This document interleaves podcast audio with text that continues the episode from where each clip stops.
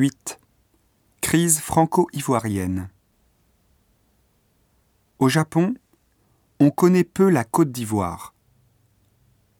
Les amateurs de football savent peut-être qui est Drogba. Pour les Français, la Côte d'Ivoire évoque beaucoup. Et les relations entre les deux pays sont riches et complexes. Située à l'ouest de l'Afrique, cette ancienne colonie française a pris son indépendance en 1960.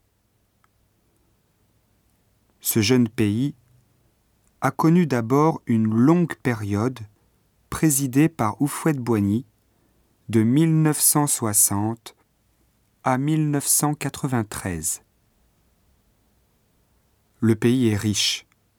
Cacao, café, coton, diamants et gaz naturel lui ont permis de devenir prospère et d'être souvent cité en modèle de développement en Afrique.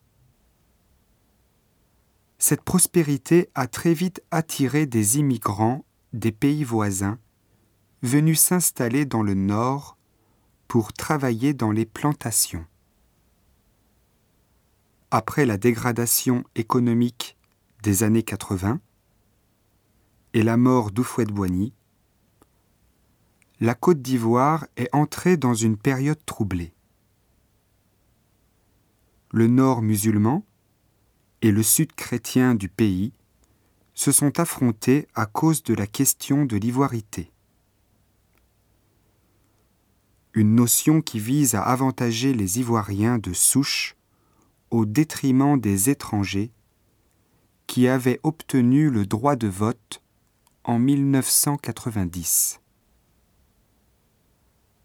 la France mandatée par l'ONU a mené l'opération Licorne pour le maintien de la paix.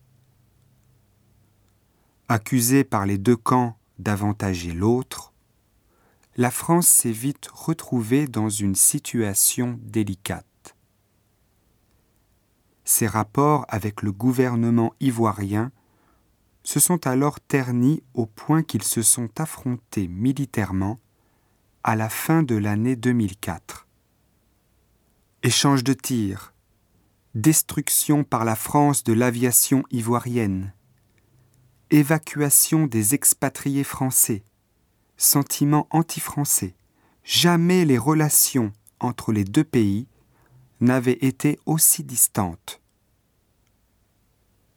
Cependant, depuis l'élection de Nicolas Sarkozy, un terrain d'entente semble avoir été trouvé entre le président Gbagbo et le gouvernement français, ce qui peut faire espérer un retour à la paix dans cette région de l'Afrique.